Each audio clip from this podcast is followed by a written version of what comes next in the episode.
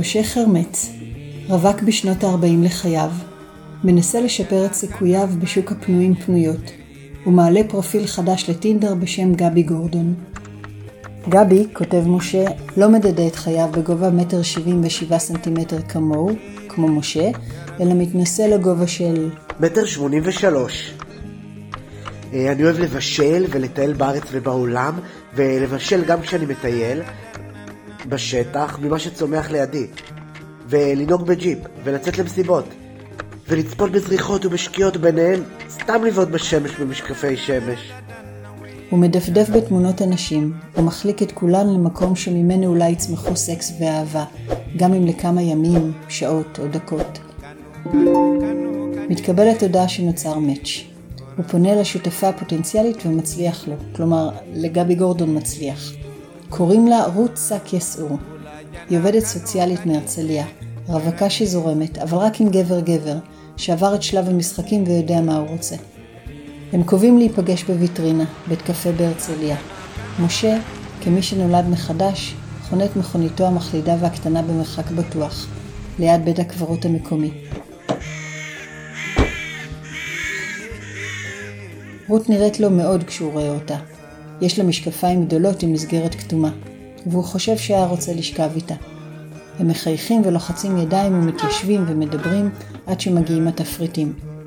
הוא מחזיר מיד את התפריט למלצר ומזמין אייס קפה. אייס קפה. היא אומרת שהיא רעבה, קוראת את התפריט בעיון רב ולבסוף מזמינה פטוצ'יני אלפרדו. עם יין לבן. השיחה ממשיכה בקלילות ובהדדיות. משה מספר על טיול הג'יפים האחרון שערך במדבר יהודה, שגבי גורדון ערך, שאת חלקו האחרון עיוות רגלית. בשביל הכיף. אני אוהב לאתגר את עצמי. למה שיהיה לי קל? הוא מספר על הדגים הרבים שהעלה בחכתו בפיליפינים. מכירה את המשפט שיש הרבה דגים בים? אז זהו, שלא בפיליפינים.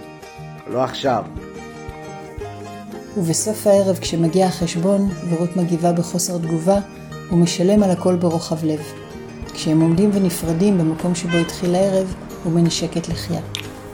היה לי ממש כיף ופרפרים בבטן. אני אשמח לפגוש אותך עוד פעם. גם אני אשמח. הוא אומר ומביט עמוק אל תוך עיניה, אבל כשהוא בא לנשקה היא מפנה אליו ברגע האחרון את הלחי השנייה.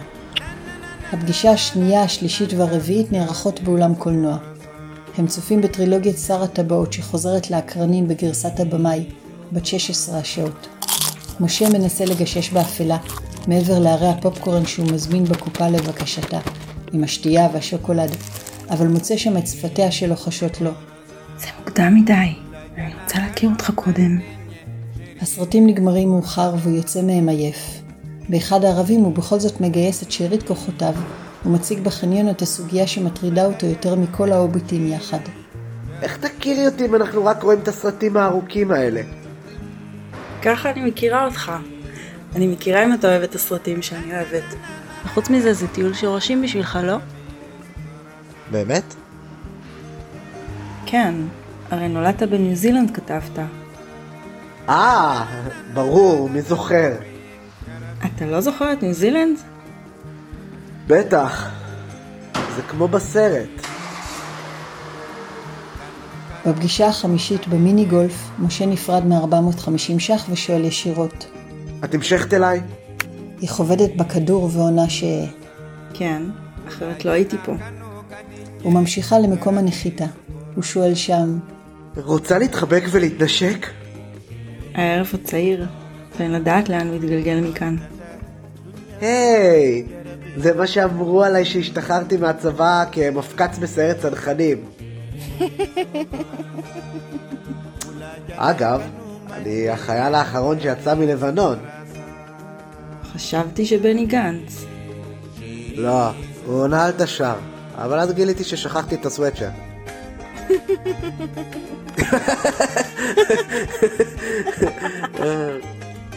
משה, שהסתפק בתפקיד פקידותי באגף השלישות של פיקוד העורף, מנסה להכות בברזל החם ולבצע מהלך מסובך שלא קשור לגולף.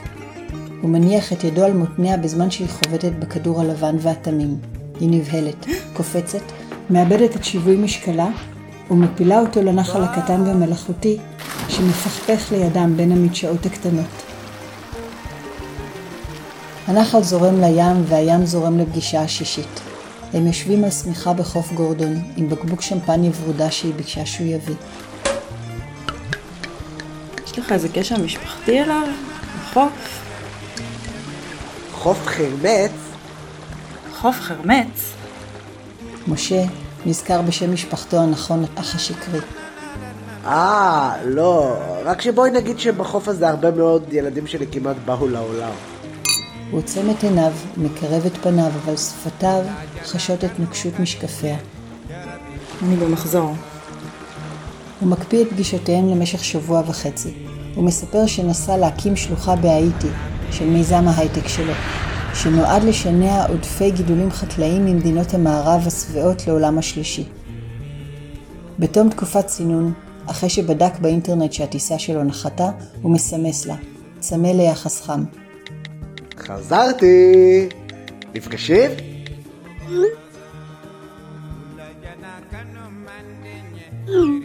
בהחלט. חשבתי על מפגש לוהט על סיפונה של יאכטה, שיט לילי. אוקיי, לאיפה להגיע? מה, כבר ארגנת את זה? בירכתי היאכטה ששכר הוא מתפאר שיכול היה לנהוג בה לבדו, כפי שעשה פעמים אין ספור בעבר, אבל שרצה הלילה לשמור את ידיו פנויות. היא לא מבינה את הרמז. לחדר השינה יש תריסים הרמטיים והקפטן חירש. אני במחזור. עדיין? כן, לא, אה, פעם שעברה חשבתי שאני במחזור, אבל זה היה מחזור דמה. הוא מקפיא שנית את פגישותיהם למשך שבוע וחצי. הוא מספר שנסע לחלץ את עובדי השלוחה בהאיטי, לאחר שהמיזם ההומניטרי נגזל על ידי צבא הרפובליקה העממית, לטובת חידוש מלאי נשקם והעברתו ביעילות בין המוצבים. הוא מבשר עם שובו. חזרתי עם שיר חדש בלב. מה עושים? אז בוא נלך להופעה. הוא בודק באינטרנט.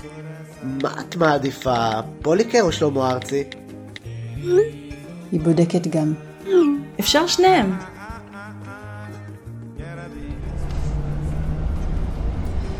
אחרי שתי ההופעות, 1,200 שקל ושבע שעות, הוא מחפש חניה ליד ביתה בהרצליה. זה בסדר, אתה יכול לעצור רגע ואני ארד.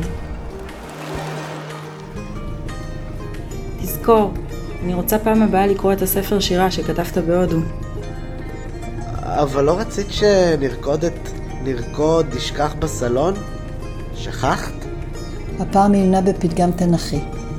משה מבקש שתחתוך לפירוש של קסוטו. מי שחוסך מעצמו, מתעצם. היא מסבירה ויוצאת מהאוטו.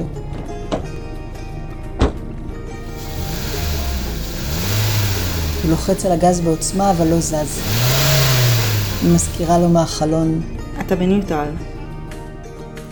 לפנות בוקר, בודד במיטתו, משה מרגיש צורך להתייעץ עם חבר קרוב, בעל ניסיון רב ומהולל עם נשים, מצליחן של החיים.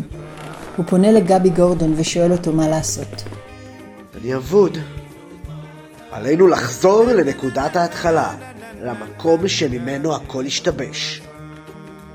לגן חווה? לא, עם רות שק יסעור, לנקודת ההתחלה שלכם, שלנו, לויטרינה. משה קובע איתה שם לקפה. הוא מזמין אייס קפה. אייס קפה. בתה כבד עם טוסטונים וצלט הקיסר. אמנות, עם יין לבן. אמנות מגיעות. זאת שיחת יחסינו לאן. באמת? למה? את חושבת שהולך לנו טוב? כן, חשבתי שאחרי זה תקפוץ אליי לקפה. באמת? טוב, אז סליחה, תחזרי לאכול. בחוץ הוא מספר לה נרגש כיצד הצליח לגרום לגוף טיטי צווחני ואדמדם ללקום מהקפה הטורקי שארגן לחבר'ה במעמקי האמזונס. היא נזכרת שנגמר לה הקפה בבית ושכל המרכולים נסגרו. אז אולי עדיף שפעם אחרת תקפוץ. שטויות, אז אני אשתה תה. או מים. אם אני אהיה צמא. אם אני אהיה צמא, כי אני בכלל לא צמא. אבל רציתי שנשתה קפה. הוא שם את ידו בידה ומושך אותה אליו קרוב. לא שמעת שקפה זה רק קוד? איזה קוד? לפתע מתקרב אליו גבר בשנות ה-40 לחייו, במעיל אור שחור, גבוה, זקוף, בטוח בעצמו. משה, שלום. האם אתגר מהמתחזים? משה מתבלבל לחלוטין. אני כל כך שמח לראות אותך. דמעות יורדות מעיניו שרואות את הישועה וההקלה. הוא מחבק את חיים אתגר ומצביע על רות. הנה היא!